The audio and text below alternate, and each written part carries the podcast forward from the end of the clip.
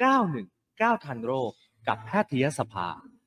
มาเลยค่ะ ช่วงของ 919 ทันโรคกับแพทยสภานะคะ วันนี้เราจะพูดคุยกับผู้ช่วยศาสตราจารย์นายแพทย์พิสนจงตระกูลนะคะ คุณหมอเป็นกรรมการแพทยสภาแล้วก็ประธานคณะทำงาน สร้างความเข้มแข็งประชาชนด้านการใช้ยา อย่างสมเหตุสมผลหรือว่าสยศนั่นเองคุณผู้ฟังนะคะ คุณหมอมาแล้ว สวัสดีคุณหมอพิสนค่ะ สวัสดีครับ คุณปุ้มและท่านผู้ฟังสวพเก้าหนึ่งครับ ค่ะ คุณหมอขาพูดถึงเรื่องของอาการปวดของคนเราเนี่ยนะคะ มันก็มีนักปวดหลังปวดคอปวดอ่าปวดเอวปวดบ่าปวดไหล่ปวดแขนปวดขาอะไรเงี้ย ซึ่งปุ้มเชื่อว่าอาการปวดเหล่านี้เนี่ยยาลดปวดหรืออะไรเหล่านี้เนี่ย เข้าใจว่าน่าจะเป็นอีกยาหนึ่งที่คนใช้กันพร่ำเพรื่อไหมคะอู้ก็ไม่ถึงกับพร่ำเพรื่อ เนื่องจากค่ะมีเหตุให้กินไงพร่ำเพรื่อเนี่ย เราใช้ในความหมายของว่า มันไม่จำเป็นต้องใช้ก็ใช้เยอะจนเกินไป แต่ว่าถ้าปวดแบบเนี้ยมันต้องใช้ไม่ใช้อยู่ไม่ได้หรอกอืที่เรามาพูดวันนี้เรื่องปวดหลังเนี่ยนะค่ะก็เพราะว่าเมื่อสักหลายสัปดาห์ก่อนคุณหมอตอบผลเนี่ย ได้มาปูพื้นความรู้ไปแล้วโอ้ค่ะเรื่องค่ะว่าปวดหลังมีสาเหตุจากอะไรอะไรเงี้ยค่ะต้องรักษายังไง แล้วคุณหมอไม่ได้พูดเรื่องยาเลย คุณหมอพูดในเชิงของเรื่องอื่น ๆ ที่ไม่เกี่ยวกับยาอืมซึ่งก็ถูกต้องแล้วนะอันนั้นน่ะมันจบไปแล้วค่ะวันนี้ก็เลยจะมาเติมความรู้เรื่องเกี่ยวกับยาให้ไงครับ อืม แต่บางคนแบบว่าเอ่อปวดนิดปวดหน่อยก็กินอะไรอย่างเงี้ย หรือบางคนแบบปวดอ่านิดถ้าหน่อยางเงี้จะเยอะไปแล้วใช่ไหมคะบางทีปวดนิดเดียวแต่ว่าใช่โอ้โหทั้งแก้อักเสบแก้ปวดแก้คลายกล้ามเนื้ออะไรมาเต็มเป็นชุดเลนั่ยนแหละอันนี้ก็น่าจะเยอะนี่แหไปละเราจะมาพูดกันแบบนี้แหละ อันเนี้ยเยอะไปถูกต้องเลยค่ะ ใครที่ใช้หลาย ๆ ตัวนะครับ แล้วก็ใช้เยอะๆใช้โดยที่ยังไม่จำเป็นเนี่ย แสดงว่าเขาขาดความรู้อยู่ข้อหนึ่งอือหือคือขาดความรู้เรื่องอันตรายของยาค่ะ ถ้าเรารู้แล้วเราจะไม่ทำแบบนั้นเลยค่ะ ลองดูนะครับยาแก้ปวดที่เราใช้บ่อยมาก ตอนที่เราปวดหลังเนี่ย จะเป็นยาในกลุ่มที่เราเรียกว่า ยาต้านการอักเสบ อืมแล้ค่ะวยาต้านการอักเสบเนี่ย มันก็จะมีสองกลุ่ม กลุ่มแรกมันคือสเตียรอยด์เลย เวลาเราพูดคำว่าสเตียรอยด์ประชาชนก็มักจะเข้าใจเนาะค่ะส่วนยาอีกกลุ่มหนึ่งเนี่ย คือยาต้านการอักเสบชนิดที่ไม่ใช่สเตียรอยด์ค่ะซึ่งอันนี้ก็จะมีชื่อเรียกทางการแพทย์ว่า NSAIDอืม NSAID นะค่ะ ภาษาอังกฤษมันคือตัว N เนี่ยแหละ แล้วก็ S A I D เราก็เลยมาเรียกทับศัพท์ว่า N เซปนะครับ เป็นยาต้านการอักเสบชนิดที่ ไม่ใช่สเตียรอยด์ค่ะเพราะฉะนั้นเมื่อกี้คุณปุ้มก็พูดไปที โอ้ ไปเอายาแก้อักเสบมากิน ยาแก้อักเสบในความหมายทั่ว ๆ ไปที่ประชาชนใช้แล้วใช้ผิดๆเนี่ย มันหมายถึงยาปฏิชีวนะนะอันอืนั้นมนะค่ะ ไม่ไม่ควรเรียกอีกเลย ไม่ควรค่ะเรียกยาปฏิชีวนะว่ายาแก้อักเสบอีกเลย เพราะยาแก้อักเสบคือวันนี้แหละ ที่เราจะพูดกันค่ะมันคือยาสเตียรอยด์หรือไม่ก็เอนเซนี่แหละ ซึ่งมีฤทธิ์อืมในการลดการอักเสบ เมื่อการอักเสบเบาลง อาการเจ็บอาการปวดก็จะคลายลงครับ มันเป็นยาแก้ปวดนะครับค่ะยาในกลุ่มนี้ อะถ้าถามว่ากินไปเรื่อยๆ โดยที่ไม่รู้หรอกว่ามันจะเกิดอะไรขึ้นเนี่ยนะก็จะบอกว่ามันจะเกิดอะไรขึ้นได้บ้างหนึ่งอันนี้เรารู้อยู่แล้วเขามักจะเขียนที่ซองยาว่า ให้กินหลังอาหารทันทีนะเอ้ยวัตถุประสงค์คือเขาเกรงว่ามันจะไประคายเคืองทางเดินอาหาร ทำให้เรารู้สึกไม่สบายท้องตอนนั้นเลยแหละค่ะมีอาการคลื่นไส้ มีอาการไม่สบายท้อง แต่ถ้าเราใช้ไปเรื่อยๆเรื่อยๆ นอกจากไม่สบายท้องเฉยๆแล้วเนี่ย มันจะทำให้เกิดแผลในทางเดินอาหารอืมตอนแรกอาจจะเป็นแผลเล็ก ๆ ใช้ไปเรื่อยๆ มันก็แผลใหญ่ขึ้นค่ะในที่สุดก็มีเลือดออกจากแผลนั้น แผลลึกไปเรื่อยๆ กระเพาะทะลุอาเจียนเป็นเลือดค่ะเสียชีวิตได้เลย อันนี้เราเจอที่โรงพยาบาลเป็น ระยะระยะนะครับอืมจากคนที่ใช้เอนเซดโดยไม่รู้ว่ามันเกิดอันตรายข้อนี้ค่ะแล้วก็ใช้ไปเรื่อยๆ โดยไม่ได้อยู่ภายใต้การดูแลของหมอ เช่น ไปซื้อเองเรื่อยๆออืย่างมเนี้ยนะครับ หรือที่แย่กว่านั้น ก็คือไปได้รับเอนเซดในรูปแบบของยาชุด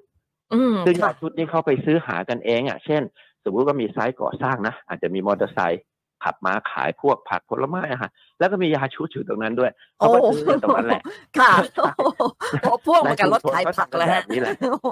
ก็เคยเห็นไหมล่ะเขามีมอเตอร์ไซค์ไปจอดตรงไซต์ก่อสร้างอะอืมอืมเขามีค่ะขายทุกอย่างอะที่คนเขาอยากซื้อกินกันตรงนั้นอะเพิ่งรู้วมเพิ่งทั้ยาชุดเพิ่งรู้ว่ามันมียาชุดด้วยใช่คือยาชุดนี้มีอยู่ในทุกทุกชุมชนนะครับค่ะ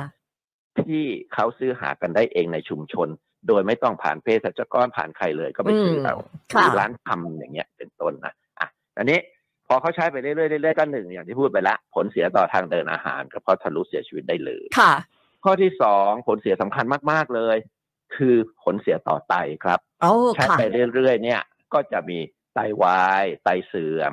ค่าการทำงานของไตที่เราเรียกว่า eGFR เนี่ยค่ะซึ่งควรจะเกิน 90อะ มันก็จะถอยถอยถอยลงมาอืมเป็น70 60ไปเรื่อยๆอะค่ะจนถึงจุดที่อาจจะต้องไปฟอกไต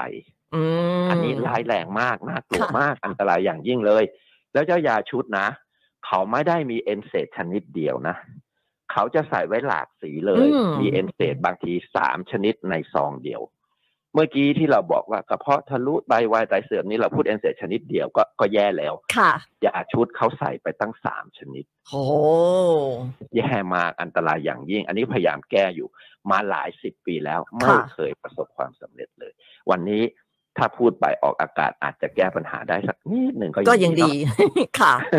ก็ยังดีนะอะอันนั้นคือเรื่องไตนะ ให้ค่ะจำไว้ใครใช้เอนเซดจะต้องบอกคุณหมอเลยประโยคแรกว่า ผมเป็นโรคไตครับอะมีคนไข้คนหนึ่งเออดีมากเลยเล่าให้ฟังค่ะก็เป็นคนไข้ที่เราก็อธิบายค่าไตให้เขาฟังบอกเป็นอย่างนี้อย่างนี้นะ แล้วก็ถ้าเกิดจะมีคุณหมอคนไหนสั่งยาเนี่ยเอาใบนี้ให้ดูหรือพูดไปเลยนะ ก็บังเอิญไปอีกแผนกหนึ่งแล้วคุณหมอเขาก็สั่งเอนเซดเนี่ยแหละให้ค่ะพอสั่งปุ๊บคนไข้คนนี้ก็พูดไปเลยคุณหมอครับผมเป็นโรคไตนะครับ ค่าไตผมทำงานอยู่แค่ห้าสิบกว่าเองครับอืมคุณหมออ๋อเหรอแล้วเออก็เปลี่ยนเปลี่ยนเปลี่ยนหมายความว่าบางทีอะคุณหมอที่โรงพยาบาลเอง ก็อาจจะ เผลอเลอพลาดค่ะพลั้งในการที่จะดูค่าไตของคนไข้ก่อนที่จะสั่งเอนเซดดังนั้นเราเป็นคนไข้อะค่ะเราก็ปกป้องตัวเรา ด้วยการรู้ค่า eGFR คือค่าไตของเราอืมค่ะและแจ้งแจ้งหมอ แจ้งเภสัชกรเสมอ ค่าไตผมแค่นี้แล้วนะครับ เขาก็จะไม่กล้าจ่าย NSAID แล้วอืมค่ะ ยังไม่หมดนะค่ะ NSAID ยังมีอันตรายต่อหลอดเลือดหัวใจหลอดเลือดสมองอีกอืมทำให้ค่ะเกิด กล้ามเนื้อหัวใจตายหมายถึงหลอดเลือดมันตีบอุดตันอะค่ะแล้วก็ที่สมองก็เป็นอัมพฤกษ์อัมพาตที่กล้ามเนื้อก็กล้ามเนื้อหัวใจตาย อันนี้อันตรายมากเลย ดังนั้นเขาจึงบอกว่า NSAID บางชนิดนะนะที่เรานิยมมากเลย พูดชื่อการค้าออกไปนี่คนอ๋อรู้จักรู้จักกินกันจริงกินกันจังอืมเอาห้ามใช้ในคนที่เป็นโรคหลอดเลือดหัวใจหลอดเลือดสมองแล้ว เขาเขียนไว้ในเอกสารกำกับยาเลยว่าห้ามใช้ แต่เข้าใจว่าประชาชนอะไม่รู้อืมก็ไม่สนใจอะ ถ้าฉันปวดหลังฉันก็ต้องกินอะค่ะ แต่ให้รู้ก่อนนะว่า มันเป็นอันตรายอย่างยิ่งในคนที่เป็นโรคหลอดเลือดหัวใจไปแล้ว หรือแม้แต่คนที่ความดันเลือดสูงเกินร้อยสี่สิบเก้าสิบแล้วยังคุมไม่อยู่ ค่ะ เขาก็เขียนไว้ว่าห้ามใช้ไอ้เจ้าตัวเนี้ย เจ้าตัวที่บอกเป็น NSAID ชนิดหนึ่งที่นิยมใช้กันมากอะ ค่ะ นะตรงนี้เป็นต้นอืมก็ประมาณนี้ความจริงยังมีเล่าไปได้ตั้งสิบสองข้อ แต่เอาแค่นี้ก็แย่แล้วอะอืม คุณหมอแต่คราวนี้เนี่ยถ้าสมมติว่าเรารู้ว่าอะคนผู้ป่วยท่านนี้เนี่ย เป็นโรคไตหรือเป็นโรคหลอดเลือดสมองก็แล้วแต่นะโอเค คุณหมอจะไม่จ่าย NSAID นั่นหมายถึงว่ายาที่จะรักษาการปวดหลังหรืออะไรก็แล้วแต่ ถึงแม้ไม่ใช่ยา NSAID ก็รักษาได้ แล้วทำไมมันต้องมี NSAID ด้วยล่ะคะ อ่าก็เพราะว่ายาเบื้องต้นนะ ที่ปลอดภัยที่สุดคือพาราเซตามอลอืมค่ะ มันใช้ได้ในกรณีของการปวดหลัง ค่ะ แต่ถ้าเราปวดมากๆเนี่ย มันเอาไม่อยู่นะอื มันก็เลยต้องมียากลุ่มถัดไปที่เรียกว่า NSAID นี่แหละที่มันอ๋อชะงัดค่ะกว่าที่มันบรรเทาได้ดีกว่าค่ะดังนั้นในกฎเบื้องต้น เราก็ใช้ยาที่ปลอดภัยที่สุดก่อน คือพาราเซตามอลค่ะถ้าใช้แล้วอยู่ได้ อยู่ได้นะอืมเราก็ใช้ไอ้ที่ปลอดภัยนั่นแหละไปเรื่อยๆ แต่ถ้าอยู่ไม่ได้เราก็เสริมเติมเอนเซดแต่การเติมเนี่ยต้องมีความรู้เรื่องอันตรายของยา รู้ว่าเราห้ามใช้หรือเปล่าอืมรู้ว่าถ้าใช้เนี่ยจะใช้อย่างไรจึงจะปลอดภัยเท่าที่ มันจะปลอดภัยได้ เช่น เรารู้ว่ามันมีผลเสียต่อทางเดินอาหารค่ะดังนั้นหมอเขาจะจ่ายยาป้องกันแผลทางเดินอาหารอ่าให้กับค่ะเราคู่กันมาเลยค่ะแต่เขาไม่ได้จ่ายให้คนทุกคนนะอืมเขาจะเลือกจ่ายกับคนที่มีความเสี่ยงต่อแผลทางเดินอาหาร เช่น เป็นผู้สูงอายุ มีประวัติเป็นโรคกระเพาะอยู่เดิมค่ะมีการใช้ยาที่อาจทำให้เลือดออกอยู่แล้ว เลือดออกง่ายอะ เป็นต้นอืมเขาจะดูเป็นรายๆไปว่าควรใช้หรือไม่ค่ะ ไม่ใช่คนทุกคนเนี่ยจะต้องกินยาป้องกันกระเพาะเสมอไปครับ อืมค่ะ เพราะว่าเวลาจะได้ก่อนจะได้ยาตัวนี้คุณหมอก็จะถามว่า เอ่อมีโรคกระเพาะไหมอะไรแบบนี้ก่อนถูกต้องใช่ไหมคะอืมใช่เลยคุณหมอใช่ยาคลายกล้ามเนื้อนี่เป็นกลุ่มเอนเซดด้วยไหมคะอ่า อันนี้ไม่ใช่ อันนี้ประชาชนมักจะเหมือนกับใช้คู่กันไปทุกครั้งเลยอ่าค่ะเป็นอะไรก็ใช้ยาคลายกล้ามเนื้อ ดีไม่ดีเนี่ย เวลาเขาได้ยามาเขาจะเรียกเอนเซดว่ายาคลายกล้ามเนื้อไปด้วยเลยโอ้ซึ่ค่ะงไม่ใช่นะอืมไม่ใช่ค่ะยาคลายกล้ามเนื้อเป็นยาอีกกลุ่มหนึ่งซึ่งมีฤทธิ์เหมือนที่พูดแหละ ก็คือคลายกล้ามเนื้อที่ตึงตัวหดเกร็งเนี่ยค่ะให้มันคลาย โดยทั่วไปหมอก็ใช้ในกรณีคนไข้ที่กล้ามเนื้อมันหดมากๆเลยอะนะเช่นคนไข้บางคนเขาเป็นโรคเกี่ยวข้องกับสมองนะกล้ามเนื้อเขาจะตึงตลอดเวลาค่ะหมอก็ต้องใช้อย่างนั้นเป็นต้น แต่ยาเหล่านี้เนี่ย เป็นยาซึ่งจริง ๆ อะ ไม่ต้องใช้เลยค่ะ ในกรณีปวดหลังมอันนี้อยู่ในตำราอยู่ในแนวทางเวชปฏิบัติเลยนะค่ะก็จะมีรายการยาอยู่ประมาณสักสิบกว่าชนิดอืมที่นิยมใช้กัน แต่เขาเขียนเลยว่า ไม่มีหลักฐานว่าเป็นประโยชน์มหรือเกิดอันตรายมากกว่าประโยชน์ที่ได้รับ ยาคลายกล้ามเนื้อเนี่ยอยู่ในหมวดนี้เลยครับมยาคลายกล้ามเนื้อก็มีหลายชนิดมากเลยค่ะนะ และ เหตุผลสนับสนุนอีกอย่างว่าให้หลีกเลี่ยงยาคลายกล้ามเนื้อก็คือ มันเป็นยานอกบัญชียาหลักแห่งชาติอืมซึ่งมีความหมายว่าคณะผู้เชี่ยวชาญในการคัดเลือกยาของประเทศ ได้บอกแล้วว่ามันไม่ใช่ยาจำเป็น เมื่อเราใช้พาราเซตามอลเราใช้เอนเซดไป อาการมันบรรเทาได้อยู่แล้วโดยไม่ต้องใช้ยาคลายกล้ามเนื้อเลยและ ถ้าเราใช้ยาคลายกล้ามเนื้อในผู้สูงอายุ จะมีผลตามมาหลายประการค่ะเลยนะครับ เช่น ความจำเสื่อมโอ้ท้องผูกค่ะตาพร่าหัวใจเต้นเร็วค่ะเหงื่อไม่ออกตัวร้อนขึ้น แล้วถ้าอยู่ในภาวะที่อากาศมันร้อนๆอะ ก็จะเกิดฮีสโตรกได้ง่ายขึ้นอืเป็นต้นมดังนั้นยาคลายกล้ามเนื้อจึงเป็นยาที่อยู่ในตำราอีกเช่นเดียวกันว่าค่ะควรหลีกเลี่ยงในผู้สูงอายุ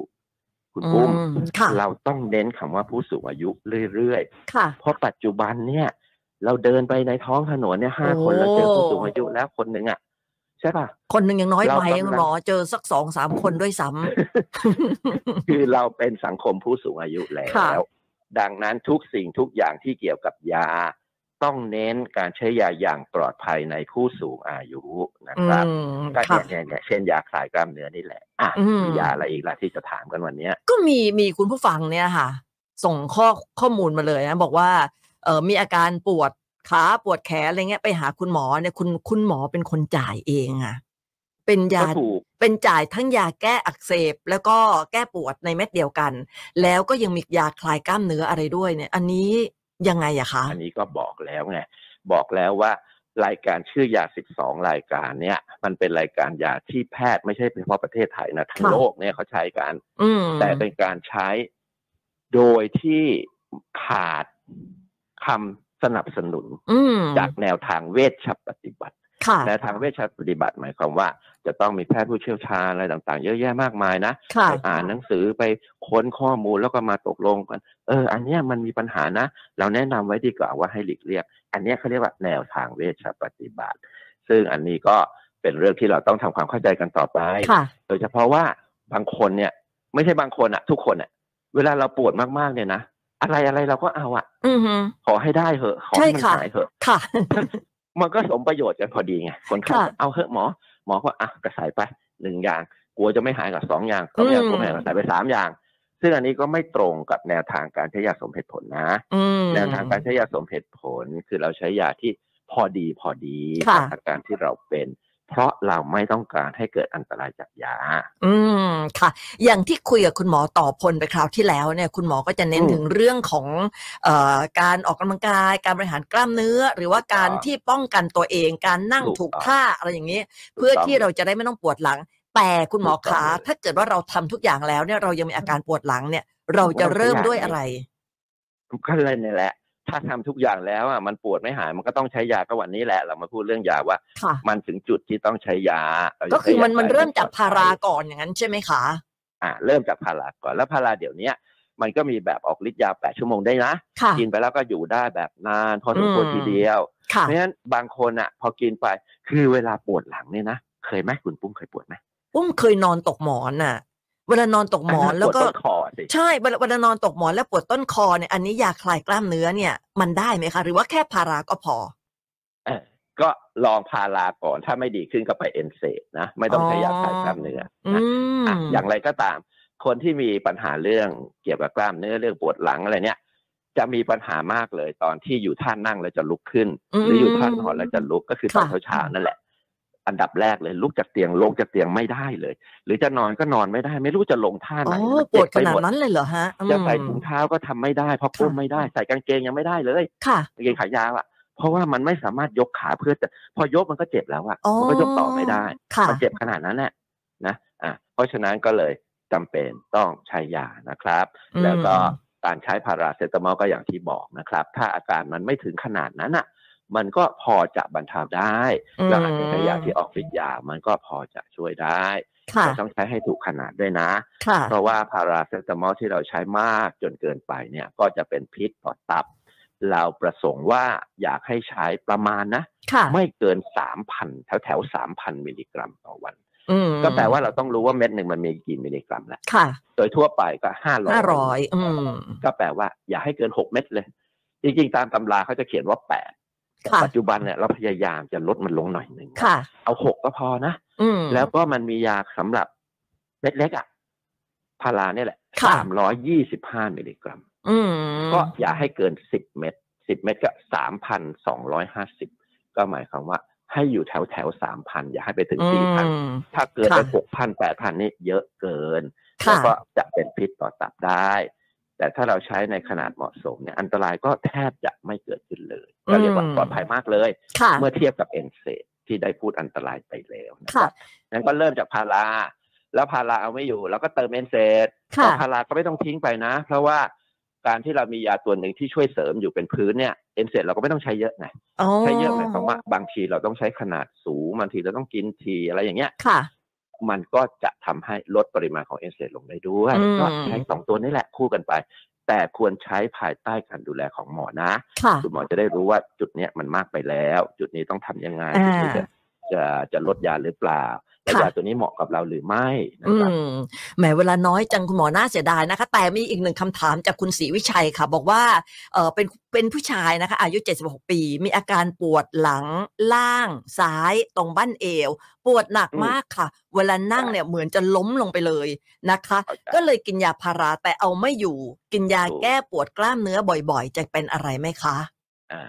อันเนี้ยเขาไม่รู้ว่าหมายถึงอะไรละเขาหมายถึงยาคลายกล้ามเนื้อ หรือหมายถึงเอนเซนะอืมถ้ายาคลายกล้ามเนื้อก็ไม่ช่วยอยู่แล้ว ที่จะค่ะทำให้อาการปวดรุนแรงเนี้ดีขึ้น ก็ต้องใช้เอนเซนั่นแหละอืมเมื่อใช้เอนเซแล้วเขาก็จะดีขึ้นจนใช้ชีวิตประจำวันได้ตามสมควร อันนี้ถามว่าบ่อยๆเป็นอะไรไหมตอบว่าเป็นแน่นอนค่ะ